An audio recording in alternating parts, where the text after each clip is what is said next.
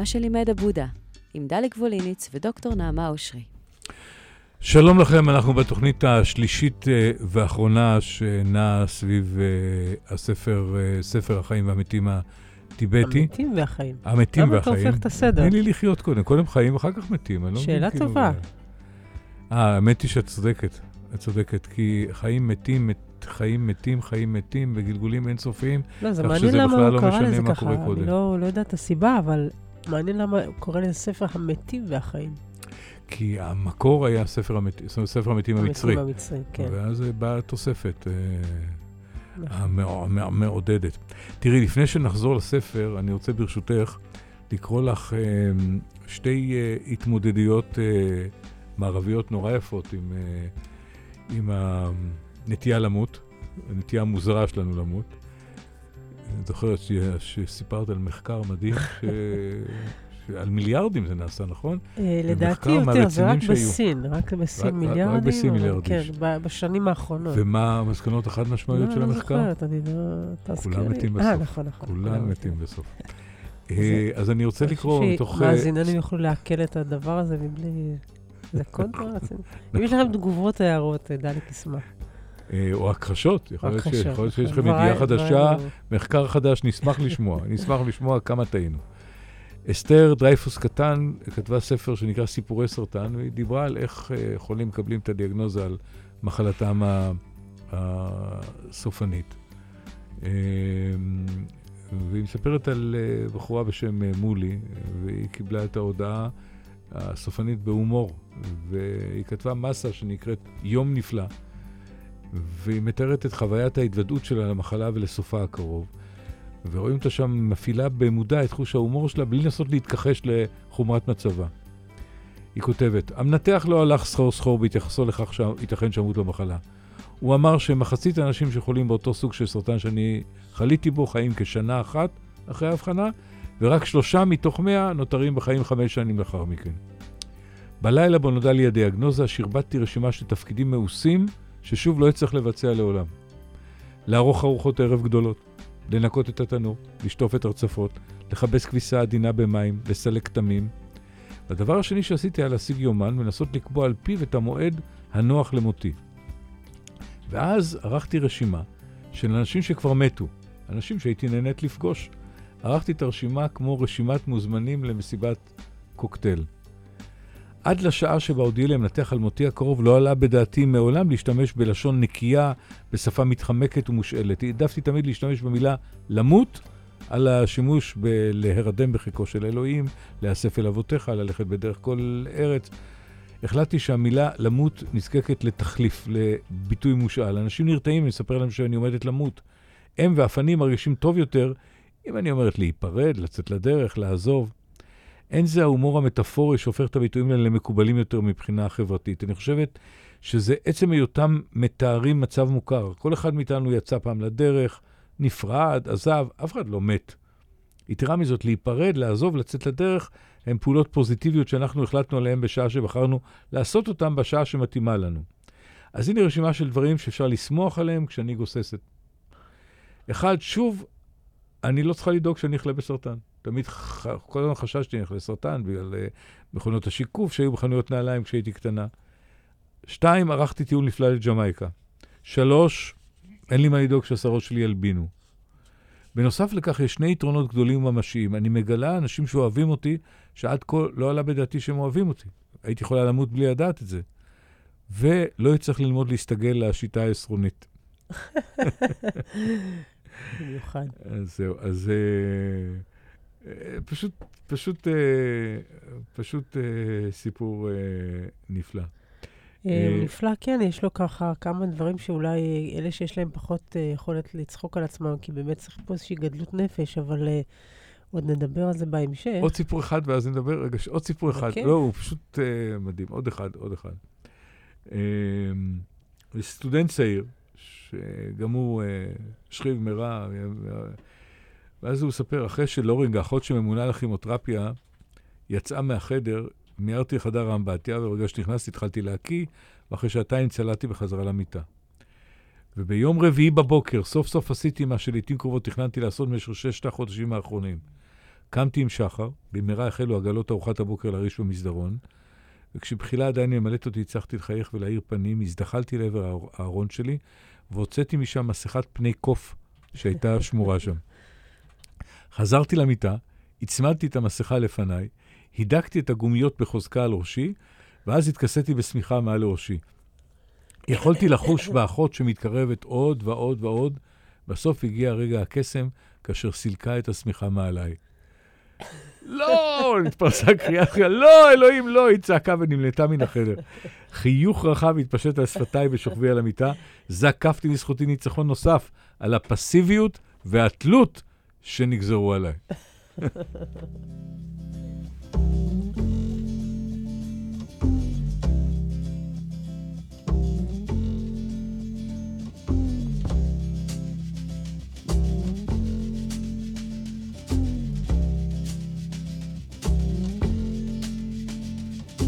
Holly came from Miami, FLA. Hitchhiked away across USA. Plucked her eyebrows on the way, shaved her legs, and then he was a she. She says, Hey, babe, take a walk on the wild side. Said, Hey, honey, take a walk on the wild side.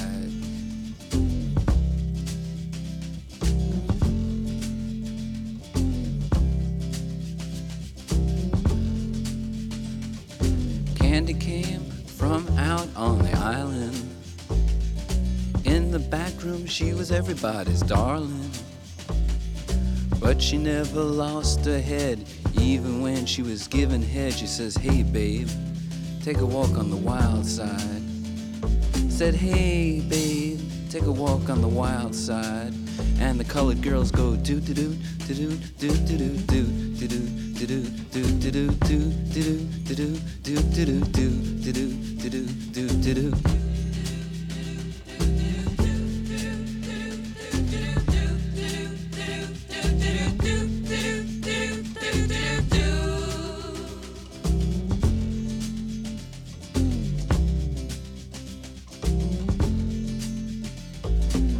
Little Joe never once gave it away.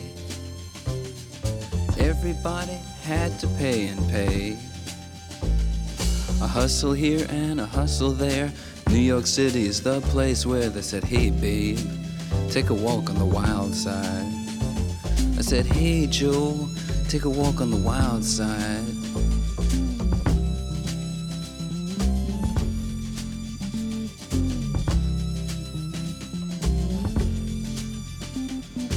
Sugar Plum Fairy came and hit the streets, looking for soul food and a place to eat. Went to the Apollo, you should have seen him go, go, go. They said, Hey, sugar, take a walk on the wild side. I said, Hey, babe, take a walk on the wild side. Alright.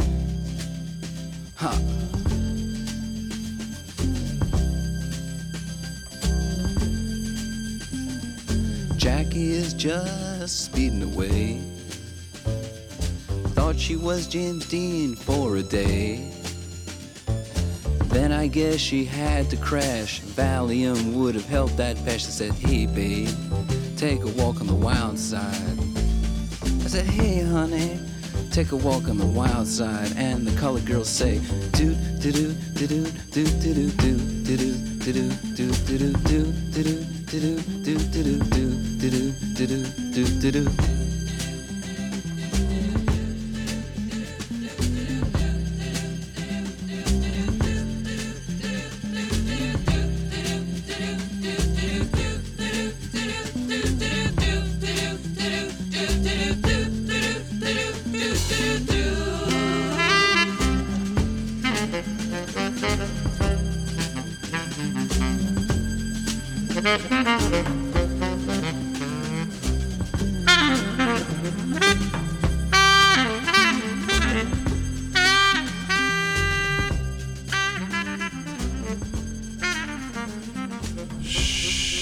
שלום לכם.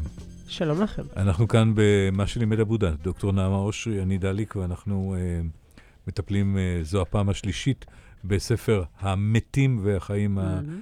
טיבטי. אני רוצה להגיד משהו לגבי המילה המטפלים, לא בהקשר הטיפולי, אלא בהקשר הנגיעה עם הספר הזה. זה ספר כל כך מורכב, אני רוצה כן. לומר, אין לנו יומרה לא ללמד איך לעבוד עם הנוטים למות, ולא אפילו לעיין בו באופן מקצועי, אלא יותר, הייתי אומרת, אה, משוחחים בהשראתו. אה, Mhm. כבר ערכנו, כדאי להזכיר גם למאזינים שלנו, מספר סדרות שעוסקות אה, בתהליך המיטה או במוות בכלל, ובזקנה. פתאום אני חושבת על זה שיש לנו כל כך נטייה, אה, איזושהי אהבה נקרופילית שכזאת. אבל אה, יותר מאשר... מודה שאני מוביל אותה. טוב, כן. אבל אה, אני, אני איתך. אה, אז קצת נדלג, יש פה פרקים מאוד מאוד יפים אה, שמדברים על הברדו, אותו תהליך שהוא אה, שלב ביניים. יש פה פרק מאוד יפה על יחסי המורה והתלמיד, שהם בעצם ההזמנה של התלמיד להיות בתוך הדרך, בתוך איזשהו תהליך של התמסרות, התמסרות טבעית אל, אל החניכה, אל תהליך החניכה, אל הביטחון שהמורה יכול לתת כחלק מהאופן שבו אפשר לעבור, לעבור את הדרך הזאת ב, באמת בגדלות הרוח והנפש. אנחנו לא מקדישים לזה מספיק זמן במערב, כן, אני חושב שאפשר לעשות את זה באיזשהו קורס כזה או אחר, אבל באמת מדובר פה ב...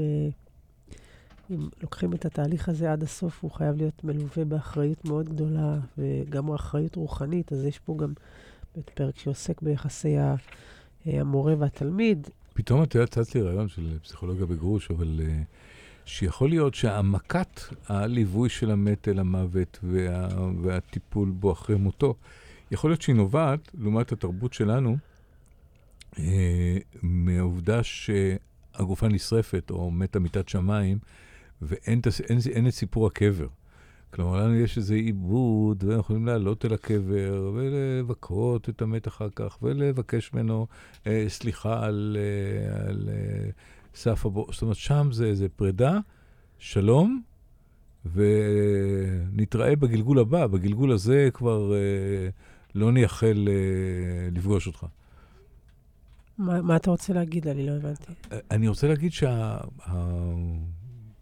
שההעמקה של, אה, של הפרידה, של ההובלה אל עולם אחר, היא, היא, היא צריכה להיעשות בזמן קצוב וקצר, ואין את, ה, אה, את אני מערכת לא יודעת. היחסים אה, לא, עם, לא, לא אה, יודעת, אני עם חושבת שזה... מצבת האבן. לא יודעת אם זה מצבת האבן, כמו בכלל תפקידו של המורה בתוך החיים הרוחניים האלו. אמ, זה, יחסים אחרים, אני חושבת. היום בוודאי אין יחסים כאלה במערב. המקום שהמורה הוא כל כך משמעותי, לפעמים יותר מאשר ההורים. אה, השראה מאוד גדולה, אמון מאוד גדול, התמסרות מאוד גדולה. דיברנו לא אחת על המקום שבו אתה יכול כן להטיל ספק במורה או לא להטיל ספק במורה, ואתה יכול, אבל לבטח לשים בו את מבטחך. היום בתוך המערכת המודרנית של החיים, אני חשבתי על זה שלמשל, כשאתה צריך עזרה רוחנית, אתה הולך למדריך רוחני, כשאתה צריך עזרה פסיכולוגית, אתה הולך לתפק... לפסיכולוג, כשאתה צריך להתחתן, אתה הולך לרב. אה, כל הפונקציות האלה של אה, בעצם ליווי אדם במהלך חייו, התפצלו לכל כך הרבה רכיבים, כמו שקרה ברפואה, שכל, יש רופא לאוזן ורופא ללב, אה, רופא לברך ורופא לעיניים. כאילו לא מדובר במכלול אחד. אז סוג של ראייה כזאת שמפצלת ועל חשבון הרוח מאבדת קצת משהו מערכה הרוחני הזה והופכת ליותר טכנאית. כך או אחרת, המורה הוא אה, גם זה שמלווה בכל הצעדים של החיים. המלצנו על הסרט אה, שנעשה בעקבות הספר הזה, שאפשר לראות באמת את המורה ואת אה, היועצים שלו, או התלמידים שלו, הנחנכים שלו, באים אל אותו, אותה גופה שנראית בסרט, שם, שם איזה כפר נידח בהימאליה, בקור, והוא רוכן על הגופה, על הגופה הזאת, וגם התלמידים, והם ממשיכים ללמוד וללמד ולקרוא, ו... אתה לא, אתה לא יכול להימנע מהמחשבה שמדובר פה במורה ובתלמיד לשעבר. אבל עדיין מת, מתכוננת ביניהם איזושהי מערכת יחסים של אה, אכפתיות מאוד גדולה, ואחריות שבעצם המורה הוא זה שמעביר את התלמיד ממקום למקום, ממצב למצב. הוא גשר בין העולמות. אה, בתרבות השמאנית, זה התפקיד, דרך אגב, של השמן, שהוא בעצם מגשר בין העולם הזה לעולם של הרוחות, העולם של המתים. הוא עושה את המסע של השמן, הוא לוקח על עצמו את התשוקה הזאת להביא מהעולמות הללו לעולמות אחרים. ואולי התפקיד הקשה ביותר, המורכב ביותר, גם כתפקיד הורי, גם כתפקיד של מורה, זה להיות ה, באמת הגשר, להיות התווך, להיות המעבר, הטרנספורמטור, הטרנסמיטור הזה, המתמיר הזה שבין מקום למקום, בין מצב למצב. הספר הזה מדבר על ההתעוררות שמתרחשת בשלב המעבר. כלומר, יש חיים ויש מוות, והדרך של בין לבין היא כל כך עדינה. ולכן הוא הולך גם צעד אחד, אה, צעד בצעד צעד. זאת אומרת, מסביר על החיים, מסביר על המורה, מסביר על ההתמסרות. ואנחנו ש... מגיעים עכשיו נ... ככה קצת לקראת באמת... אז אני רוצה, תראי, נעמה, בסיכומו של דבר, אה, כל מי שמאזין לנו, עכשיו עכשיו בלי הומור, אה, יזדקק ל... למשהו מה... מהמידע שנעביר לו. זה נכון שזה רק התרשמות וכן הלאה, אבל זה סוג של עצות חבריות, חבר, חבריות בעקבות הבודהיזם ועצות של ניסיון. אז, אז, אז, אז יש חבר שהוא, אה, או קרוב, שהולך למות. מה, מה הדברים החשובים שאנחנו צריכים אה, ביחס אליו? אז אני רוצה אולי להתחיל באיזשהו סוג של, אה, אם נרצה, ציטוט קטן, אה, שמופיע בפרק הזה של עצה מן הלב, בקשר לנוטים למות. אה, ואולי אני אקרא את זה בפניך, ממש מפיו של uh, כותב הספר. אז הוא אומר, כאשר אנשים שואלים אותי מהי הדרך הטובה ביותר להתיר למישהו למות, אני מציע להם לדמיין שהם ניצבים ליד מיטת אהובם, ואומרים להם ברוך גדול ביותר. אומרים להם כך, אני כאן איתך, אני אוהב אותך, אתה הולך למות? וזה טבעי לגמרי, זה קורה לכל אחד. הלוואי שהיית יכול להישאר כאן איתי, אבל אני לא רוצה שתסבול יותר. הזמן שבילינו יחד היה מספיק, ותמיד אמצור אותו בליבי. עכשיו, בבקשה, אל תאכל זאת בחיים, הרפה. מעומק הלב, אני נותן לך את הסכמתי המלאה שתמות. אינך לבד. עכשיו ולעולם לא. אהבתי תלווה אותך תמיד. אה, אני רוצה לשאול שאלות לאחיס. למה לא? למסטל את הנוטה למות, כמו שנהוג לעשות. אה, מתחילים עם סמים קלים ועוברים לסמים אה, כבדים, ולעסוק בהכחשה. אי אפשר לדעת, והרופאים, אתה יודע, לא תמיד יודעים, והיו מקרים, וזה, ואולי אתה תקום, ובהפוך על הפוך. להביא הילרים שיעשו כל מיני דברים שייתו בו תקווה, והם אה, יביאו אה, משהו מן, אה, מן העולמות ההם כדי לרפא אותו בעולם הזה, וכן הלאה, ושהוא יהיה בתקווה עד, עד הרגע האחרון. אמ, אז אני אגיד שני דברים. אולי יותר קל לנו ולמאזינים להסתכל על דווקא על נקודת הלידה ולא על נקודת המוות, ואני רוצה לומר שהם מאוד דומים בעניין הזה. יש היום נטייה בקרב היולדות, בעיקר הילדות הצעירות, אלה שכבר עשו איזושהי דרך רוחנית, לוותר על המשככים ולחוות את התהליך. יש לידה טבעית, ויש לידה במים, ויש לידה בטבע, ויש אה, אה, לידה עם מוזיקה ועם דולפינים וכל מיני דברים כאלה. כל הדברים האלה נועדו להכניס את היולד ואת הנולד לתוך אה, מקום שהוא נכון להם, ודווקא קרוב אצל עצמם, עם ובתוך כל התהליך הזה של, של הכאב שכרוך בתהליך, כי הכאב הוא תהליך טבעי. זה בדיוק המקום שבו אנחנו אומרים לא להתכחשות, אלא אדרבה, יש כאב, הבה ונחווה אותו, ונחווה אותו באופן שהוא אה, הולך ביחד עם דרך הטבע של ההולדה, של ההיוולדות, של ה... כן, הכאב הזה הוא בלתי נמנע, כי יש פה תהליך של דבר כל כך גדול יוצא מפתח כל כך קטן. אז התהליך הזה אומר, א', אני לא רוצה להתכחש, וב', אני רוצה לעשות את זה באופן שאני אתעורר לדבר כפי שהוא לעצמו. אם ניקח את אותו דבר כלפי המוות, אה, ועוד דבר כמובן הוא מאוד מאוד חשוב, ביחס לתהליך הלידה, אנחנו יודעים לומר היום אפילו מחקרית, שהאופן שבו האדם נולד משפיע מאוד על האופן שבו התגלגלו חייו לאחר מכן. למשל, אם חסר לו מעט חמצן בלידה, כולנו יודעים שזה נזק ל- ל- ל- לכל חייו בעצם.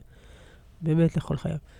אבל גם באופן פחות דרמטי. זאת אומרת, אם יש לידה יותר קלה ונינוחה, יש משהו שהוא מגלגל את החיים טוב יותר. אותו היגיון עובד גם בצד השני, לעניות דעתי. כלומר, האופן שבו האדם עוזב את העולם. האופן שבו האדם נוכח בתוך התהליך. האופן שבו האדם מסכים לחוות את הדרך עטוף באהבה. כן, הוא מדבר על זה שיש, כמו לידת בית שחוזרת, גם מיטת בית שחוזרת. ממש, מה שטוב היה ברגע שבו נכנסנו אל העולם, אותם כללים, אותו עיקרון, אותה מחשבה, טובה גם בצד השני. זה סוג של היוולדות, ולכן אנחנו רוצים לכבד את הטבע של הדברים. ולא מוכרחים להאמין בגלגול... לא דיברנו על זה בכלל. כן, לא, אבל זה שם נרמז, לידה, מוות, לידה, מוות, כן. לידה, מוות. אוקיי, אז נזכיר את הדבר הזה, אולי אחרי השיר. מי דופק על חלוני בלילה, אור שוטף ביתי בוער הבור ועיניים מביטות למעלה, חכה לו שיבוא כן ביופי הלילה תאיר אליי בין ליבי היהלום בין כוחי לחולשותיי באהבתך אשחה לנצח באין סוף כי ידיך בי אל נא תסור ממני לעולם ולמי אשיר שירים את קולי אשמיע באוזנך. קח את הזמן להלך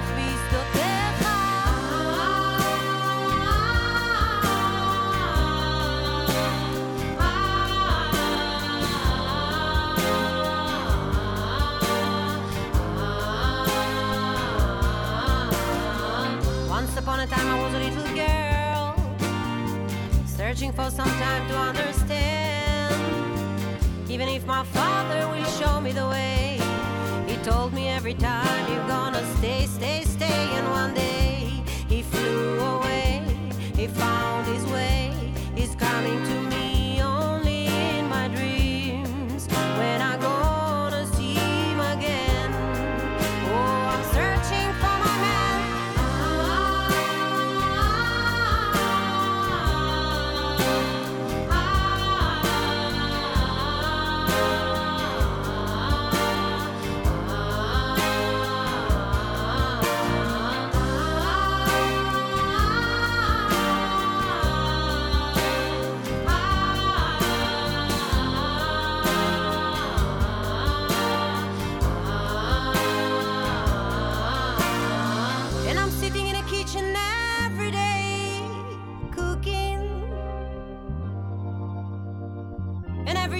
try to understand what am I going to do and where am I walking?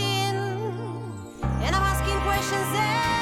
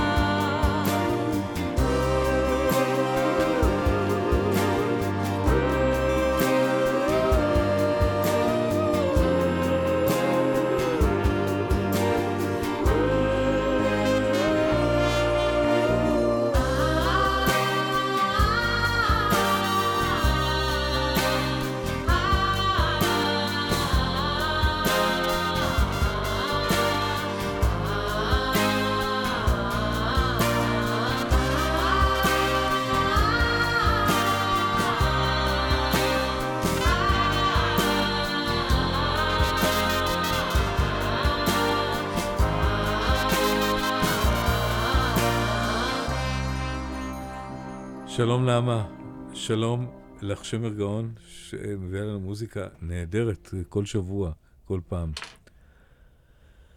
כן, נעמה, מה שלומך? אני נוטה למות, ואתה? באיזה זווית אתה נוטה? אני אחיה פה חיי נצח, אני האימורטליטי. הבנתי. טוב. אה, אני רוצה לקרוא מתוך אה, פרק 11, עצה מן הלב בנוגע לעזרה לנוטים למות.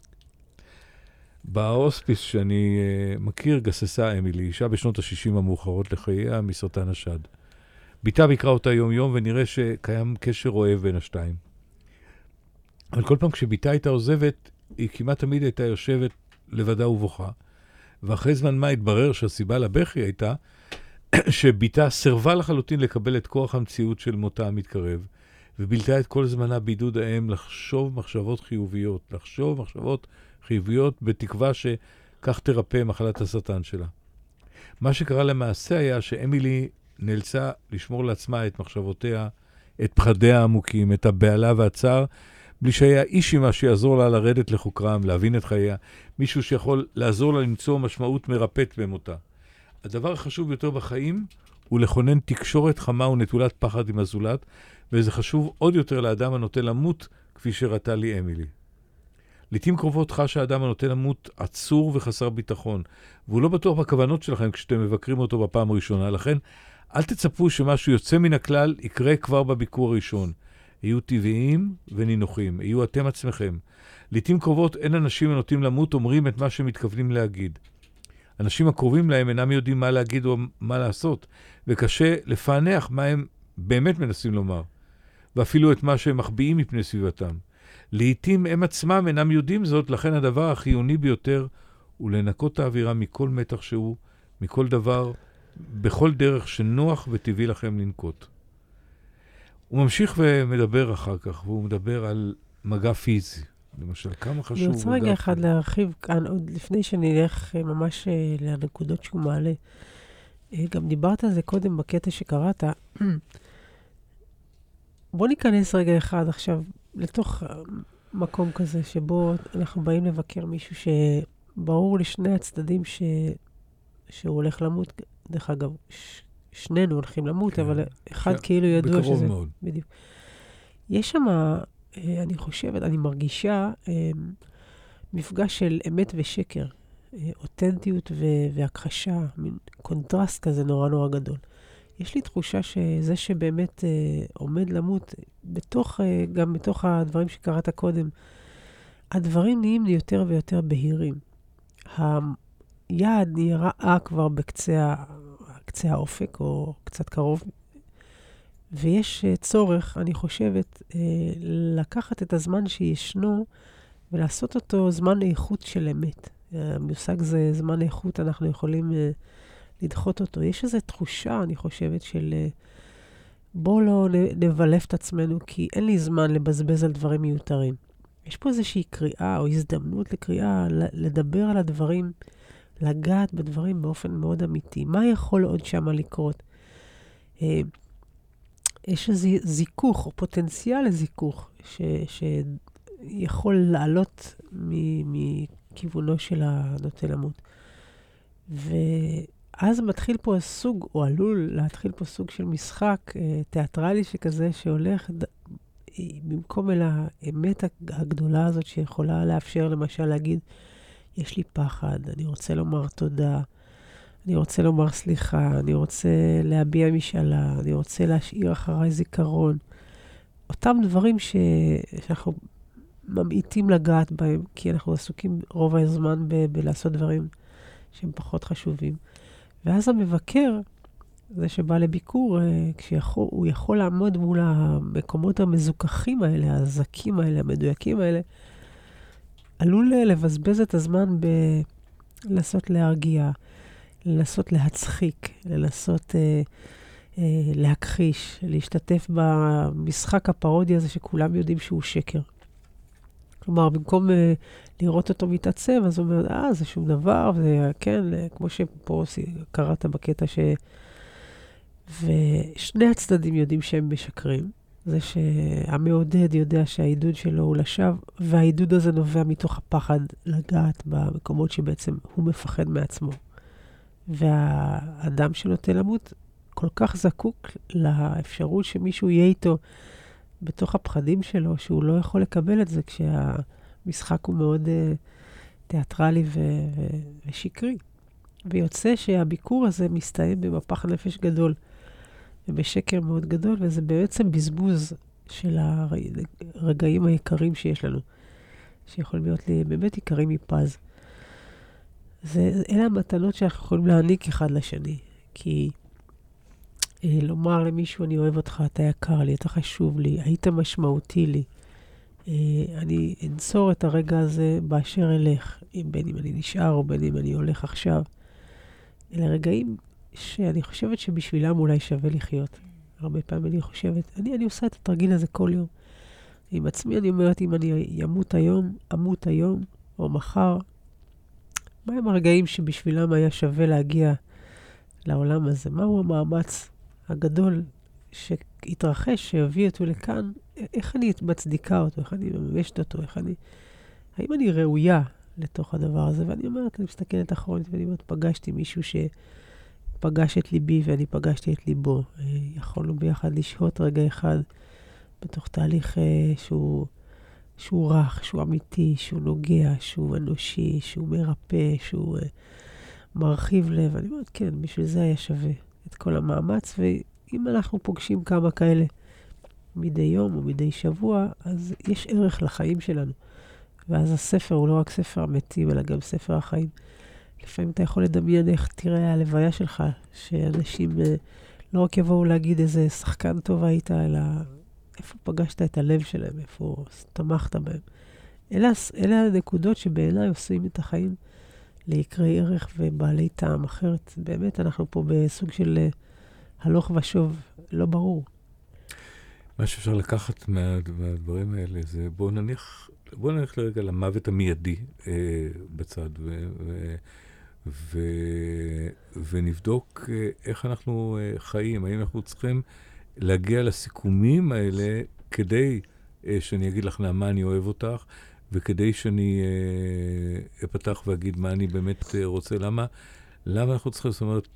אה, אני רוצה לספר פה משהו שאולי סיפרתי... לדעת לחיות, לדעת למות. כן, אולי סיפרתי אותו פעם בהזדמנות בינינו, בתוך שידור, אני אחזור עליו, אני חושבת שהוא רלוונטי כאן. אה, אני הגעתי לעולם הבודהיסטי בין היתר מ... כמו כל אחד, כל מיני דברים שקרו לח... בחיים שלי. אולי הדבר הדרמטי ביותר שקרה לי זה שאיבדתי את אימי בתאונת דרכים, שהייתי בכיתה ב', אה, רחוק מאוד מהבית, בדרום אמריקה, כשהיינו בשליחות, וזה מאוד מאוד פתאומי. מאוד uh, קשה האירוע הזה, משום שהוא uh, בעצם, זאת, זאת לא פרידה. בניגוד לאנשים שיכולים לעשות את הפרידה הזאת, אתה בתור ילד לא מבין מה זה מוות בגיל שבע, וגם אין את ההזדמנות uh, לעשות שום דבר מדורג, ו, ו, וזה משהו שנשאר הרבה מאוד שנים, והוא מלווה, וכנראה גם ילווה אותי, וגם נותן לי הרבה כוח uh, לפגוש את זה אצל אנשים אחרים, ולגעת בכאב וכולי. ואני עכשיו קופצת כמה שנים לאחור, בתי הקטנה, הרביעית, הייתה תקופה שעכשיו היא כבר גדולה, אבל שהיינו הולכות יחד לגן בדרך אה, בכפר, והדרך לכפר, הדרך לגן עוברת דרך אה, בית העלמין בכפר. שבית העלמין הוא מקום שבו אני יודעת שיום אחד יהיה ביתי. היום אני גרה ליד בית העלמין, יום אחד אני אגור ליד הבית, זה לא רחוק. וההליכה הזאת מהבית עבור בבית העלמין עד לגן, אנחנו הולכות יד ביד, ואני כל יום, אני חושבת על האקט הזה ועל הרגע הזה, שמה שקרה לי יכול גם לקרות לה. אני גם אומרת חלילה, אבל זאת אפשרות. אנחנו עושות את הדרך, ואני ככה הוגה בזה בליבי קבוע, מה קורה עם זה היום, ולא מתוך מקום חרדתי, מקום, מתוך מקום מאוד מאוד ריאלי. ואז אנחנו מגיעות לגן, בפתח הגן זה משהו שהיא, זה טקס שהיא טקסה לעצמה, ואז היא מחבקת אותי ונותנת לי נשיקה ולכי ימין ולכי שמאל, והיא אומרת לי, תודה שאת אימא שלי היום. וואו. ככה. ואני אומרת לעצמי, וואו, כי יש פה, ממש, אני רואה אותך ככה נושם עכשיו, אני זוכרת, זה היה לפני לא מעט שנים, אבל היא אומרת לי תודה. כלומר, זה לא מובן מאליו. היא אומרת לי תודה שאת. זה גם לא מובן מאליו שאני. תודה שאני אימא. זה לא מובן שיש לה אימא. ותודה שזה היום. היום. ובמקום הזה, שנה, כל יום הייתה עושה את הטקס הזה ביוזמתה, ואני ראיתי בזה טקס שמישהו שמלווה את ההולך למות. במובן הרוחני של המילה, וכשהטקס הזה יסתיים, אני יודעת שהיום הזה ירוויח את עצמו. יש לי תודה מאוד עמוקה. עד היום אנחנו זוכרות את הדבר הזה, והוא עם מתנה מאוד גדולה הנתינה הזאת שלה, והטקסיות הזאת שלה. אז תודה שאתה... תודה על. השיתוף, נעמה.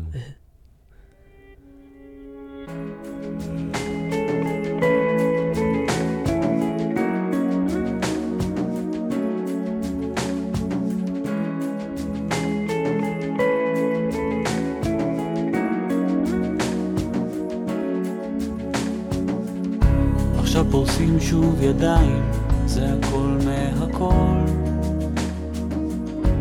בעולם הגדול, כשעצומות העיניים, אז רואים את הכל. עולם שלם, עולם גדול, והנה הגענו עד הנה, וכל מה שנשאר רק לומר שחיינו, שבכל זאת אפשר, וכל מחר שמגיע הוא התחלה חדשה. ואם הגענו עד הנה, וכל מה שנשאר רק לומר שחיינו, שבכל זאת מחר אולי יביא איזה קסם, אולי יפתור חלומות.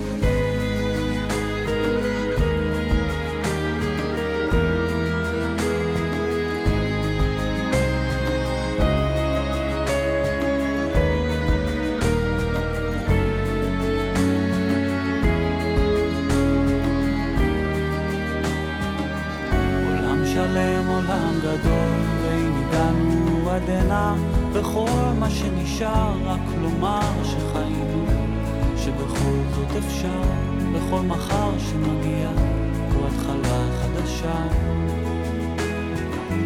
עולם שלם, עולם גדול,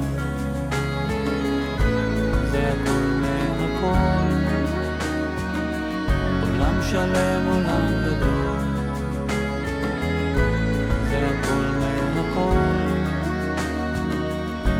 עולם שלם, עולם גדול. שלום לכם. אנחנו כאן במה שלימד הבודה, רדיו מהות החיים, מדברים בעקבות, זה כבר התיקון הנכון, נכון? משוחחים כן. בעקבות ספר המתים והחיים הטיבטי. אמ, ואנחנו אמ, בפרק שעוסק בעצה מן הלב בנוגע לעזרה לנוטים למות. אמ, זהו, חיפשתי את משקפיי, עצה לנוטים להתעוור. חלק מהדרך. כן, הפרק הזה מאוד מאוד יפה, אנחנו נקרא ככה חלקים ממנו. נדבר באמת על המקום הזה שדיברנו בו עכשיו, אה, על השאלה אה, מה אפשר לעשות עם הנוטים למות. אני רוצה להגיד משהו אחד באופן כללי, ואולי אחר כך ניגש לדברים יותר ספציפיים. בתוך תהליך של תמיכה במישהו אחר, אני רואה את זה עם אנשים שאני פוגשת לאורך הדרך, אה, יש הרבה מבוכה, כמו שדיברנו קודם. וגם פחד לפגוש את עצמנו. חלק מהעניין הזה, במיוחד בקשר למה שקורה ב... עם אנשים שנוטים למות, אה, קושי ומבוכה, בלבול, תסכול, ייאוש, אה, דברים מהסוג הזה, נובעים משום שאין לנו מה לעשות שם בתוך הסיטואציה. ברור שהאיש הולך למות, האישה הולכת למות, ואין לנו מה לעשות בסיטואציה. ואני אומרת לעצמי, איך אני אבוא לתוך הדבר הזה כשאין שם מה לעשות? בעצם, מה אני אעשה שם? ואז אני רואה את הכאב שלי, את התסכול שלי, את חוסר האונים שלי, חוסר הישע שלי, את חוסר התקווה שלי, את הפחד שלי, את הייאוש שלי. ועם זה אני צריכה לבוא. אנחנו אוהבים נורא לבוא כשאנחנו נדרשים לתת עזרה. אוקיי, יש לי פתרון, יש לי מישהו שיכול לעזור לך, אנחנו נותנים טלפון של מישהו. שם, במקום הזה, אנחנו נדרשים להיות נטו עם הידיעה שאין מה לעשות. זה נורא נורא מתסכל, וזה גם חלק מהסיבות שבגלל זה אנחנו לא רוצים להתקל בסיטואציה הזאת, כי זה מפגיש אותנו עם חוסר ה... ה... האפשרות שלנו להיות פרודוקטיבי. אני, אני תמיד לקרוא... אומרת, רק משפט עוד אחד. בבקשה. אני תמיד אומרת לאנשים ששואלים אותי, אז מה אני אעשה שם בסיטואציה הזאת? ואני אומרת, לא תמיד אפשר לעשות, אבל דליק, אפשר מאוד מאוד להיות. להיות זה לא אותו דבר כמו לעשות. אם אני שמה בצד את האקטיביות ואת התקווה, ואני יודעת שאין לי מה לעשות, אבל יש לי איך להיות, והאופן שבו אני אהיה, אהיה אשר אהיה, היא הדבר הטוב והיעיל ביותר. וזה דבר שאני רוצה אה, לומר לטובת אנשים ששואלים, אז מה לעשות? רק להיות. אז בואי תראי איך סוגי הרינפוט שמנסח את מה שאמרת בעצם. כאשר הנוטה למות מבטא לבסוף את רגשותיו הכמוסים ביותר, אל תפריעו.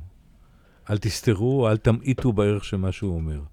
החולים במחלה סופנית והגוססים נמצאים במצב הפגיע יותר בחייהם, ותזדקקו לכל מקורות, לכל המקורות והמיומנויות של הרגישות שלכם, לכל החמימות שלכם, לכל החמלה שלכם, כדי לאפשר להם לחשוף את עצמם. לימדו להקשיב, לימדו לקבל בדממה. דממה פתוחה ושלווה, שמאפשרת לאחר לחוש שמקבלים אותו. היו נינוחים ככל האפשר. שבו עם ידידכם או קרוביכם הנוטה למות, כאילו לא היה דבר חשוב יותר או מהנה יותר לעשות. כמו בכל המצבים הקשים בחיים, מצאתי שיש שני דברים מועילים, שכל ישר וחוש הומור. להומור יש דרך נפלאה להקל על האווירה, כשהוא עוזר לשים את תהליך המוות בפרספקטיבה האמיתית והאוניברסליות שלו, והוא שובר את רצינות היתר והדחיסות של המצב.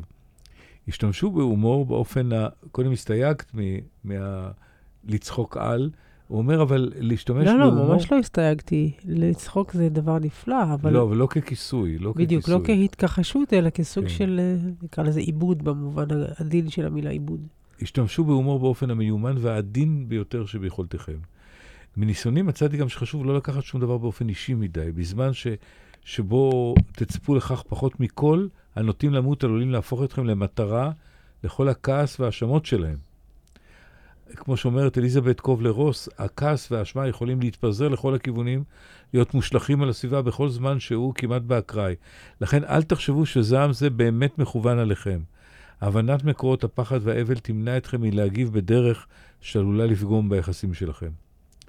לעתים, הנה פה אזהרה יפה, אתם עלולים להתפתות להטיף לנוטים למות או לתת להם את הנוסחה הרוחנית שלכם. כן. הימנעו מהפיתוי הזה באופן מוחלט. במיוחד אם אתם חשים שזה לא מה שהנוטה למות רוצה. איש לא רוצה למצוא ישועה באמונותיו של אדם אחר. זכרו שהמשימה שלכם היא לא להמיר את דתו של מישהו למשהו, אלא לעזור לאדם שנמצא לפניכם לכונן מגע עם כוחותיו שלו, ביטחונו, האמונה שלו, הרוחניות שלו, יהיו אשר יהיו. כמובן שאם אדם ממש פתוח לעניינים רוחניים ובאמת, באמת רוצה לדעת מה אתם חושבים עליהם, אל תמנעו את זאת ממנו. אל תצפו מעצמכם ליותר מדי, ואל תצפו לכך שהעזרה שלכם תחולל ניסים או תציל את האדם הנוטה למות. כי רק תתאכזבו, אנשים מתים כפי שחיו, כמות שהם. כדי לכונן תקשורת אמיתית, אתם צריכים לעשות מאמץ מכוון לראות את האדם לאור חייו, אופיו, הרקע שלו, ההיסטוריה שלו, לקבל אותו ללא הסתייגויות. כמו כן, אל תחושו מצוקה אם נדמה לכם שלעזרה שלכם יש רק השפעה מזערית ושאין האדם הנוטה למות מגיב לקייאות. איננו יכולים לדעת מהן ההשפעות העמוקות יותר של הדאגה שלנו. זה נכון, מה שקורה כאן, בעצם הוא מדבר על מצב שמישהו שנמצא ליד הנוטה למות, אבל כולנו זקוקים לאותו חסד, כמו שאומר אה, נתן זך, וכולנו זקוקים למגע, והרצון או האפשרות להיות מוכלים כל הזמן, ובטח ובטח במצב כזה, היא התשוקה העמוקה ביותר וההזדמנות הגדולה ביותר. וצריך להזכיר שוב ושוב שזה לא משהו שאנחנו עושים לתועלת האחר, אלא אנחנו שותפים ברגע של לידה. הבה נראה את עצמנו ממש כמיילדים. זה תהליך הליווי הזה, או תהליך ההשתתפות הזאת, כמוהו כהיוולדות למתו, בתוך uh, מקום חדש, והוא רגע של חסד והזדמנות רוחנית שאין למעלה ממנה.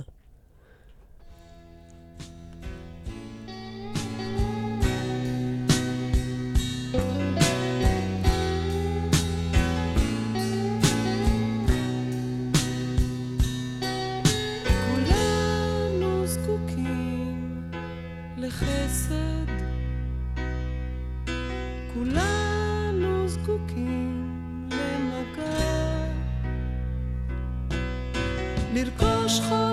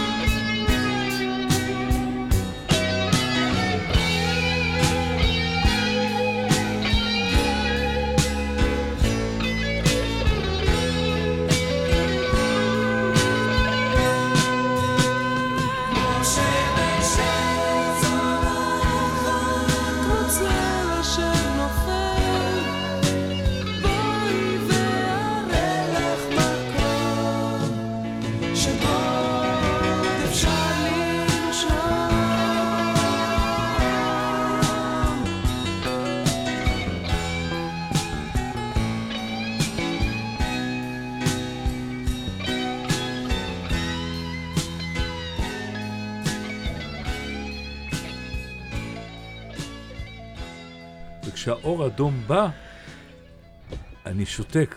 הבנתי, הייתה פה אז שיחה אני עכשיו מאוד... שותק, אה, אנחנו ממש ברגעים האחרונים רק על. עצמי לספר את אני. שותק, ובואי דברי. אני אגיד לך למה, כי אנחנו...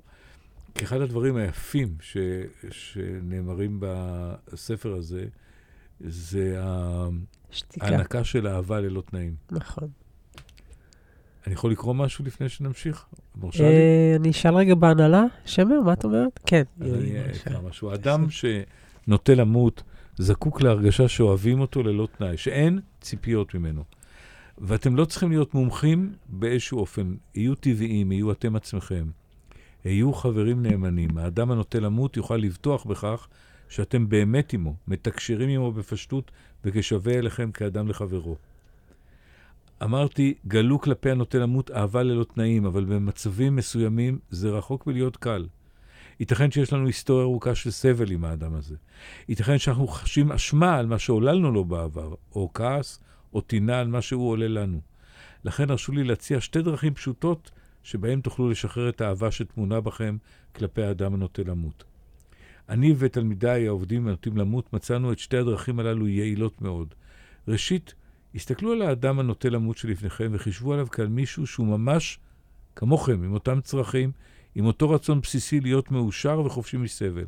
אותו פחד מן הלא נודע, אותם מחוזות נסתרים של עצב, אותה תחושה חצי מוכרת של חוסר ישע. תמצאו שאם תעשו זאת באמת, לבכם יצא אל האדם, והאהבה תשרור ביניכם. והדרך הישנה, היש, השנייה, שאותה מצאתי יעילה גם היא, אפילו יותר, היא לשים את עצמכם ישירות וללא פחד במקומו של הנוטה למות. דמיינו לעצמכם שאתם שם, על ערש המוות, מתייצבים מולו לבד ומתוך כאב. ואז תשאלו את עצמכם בכנות, מה דרוש לי יותר מכל? מה אני ארצה יותר מכל דבר אחר? מה אני ארצה מהחבר העומד מולי? אם תעשו את שני התרגילים האלה, אתם תמצאו שמה שהאדם נוטה למות רוצה הוא בדיוק מה שאתם רוצים במצבו, להיות נאהבים באמת ורצויים באמת כפי שאתם. זה פשוט מדהים, כי העניין הזה של החמלה ואהב, ואהבת האחר, ואהבת לרעך כמוך, בסופו של דבר אנחנו מגיעים לרגע, רגע שאנחנו בסוף נגיע אליו כולנו, וזה מה שאנחנו צריכים בכל החיים. מישהו שיראה אותנו, מישהו שירגיש אותנו, מישהו שיהדהד אותנו, מישהו שיגע בנו, מישהו שיהיה אכפת לו מאיתנו, מישהו שיהיה לו לב. קל וחומר כשאנחנו כל כך בודדים. המסע הזה להחזרת הגוף לאדמה, ההתפרקות האיטית, הרוח שהולכת לאיזשהו מקום שאיש עדיין לא שב ממנה כדי לספר את טבע מסעה העמוק באמת. הבדידות הזאת שיש שם, הפחד שעולה שם באמת מהלא נודע. אף על פי שכולם הלכו בדרך הבשר הזאת, אף אחד לא יודע מהו סודה, שזה דבר מדהים.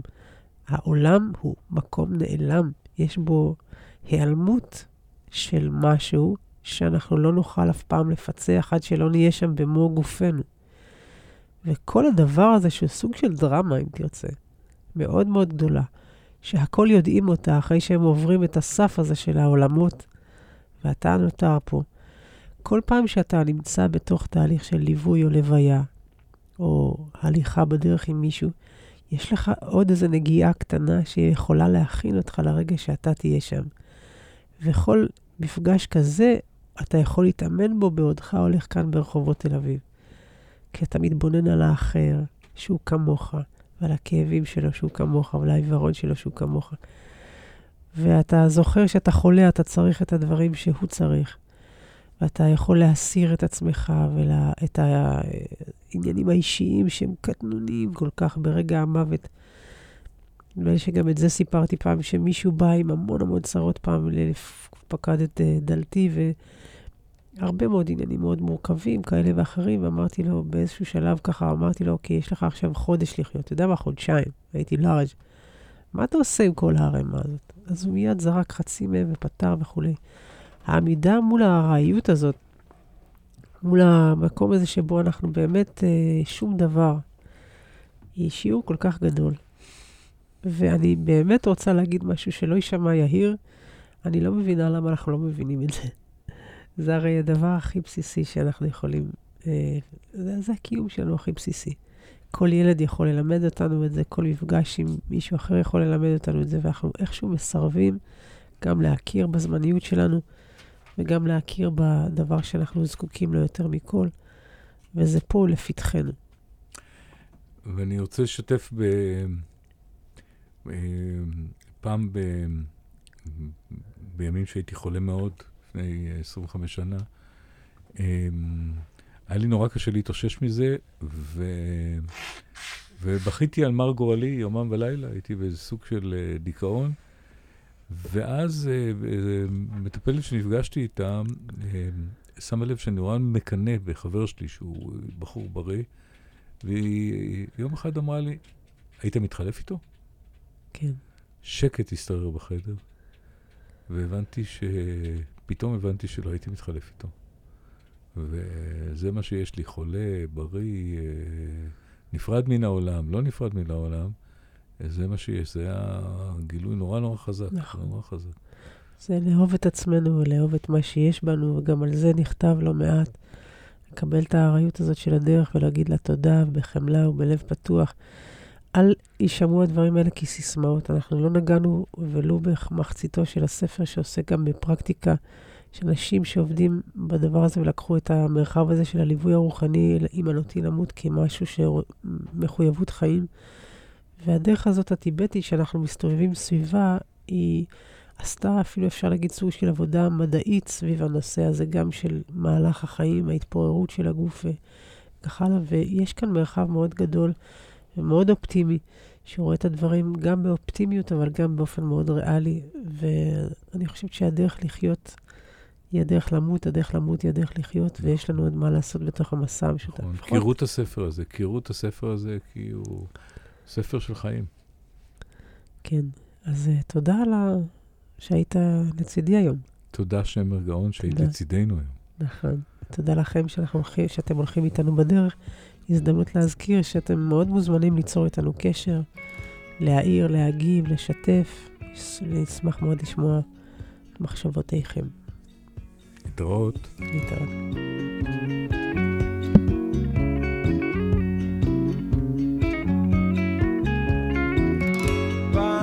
פנס הרחוב, כי בא עצמו לדעת. כי בלי חשמל הוא לא מצא שום טעם.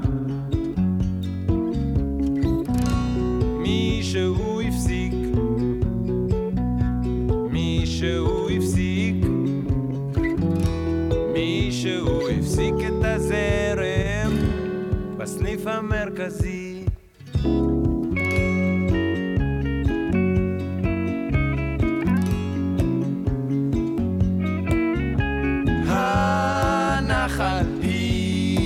התייבש ונעלם לו.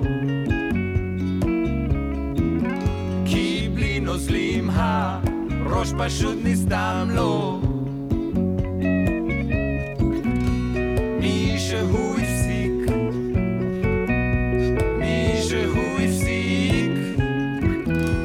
מישהו את הזרם בסניף המרכזי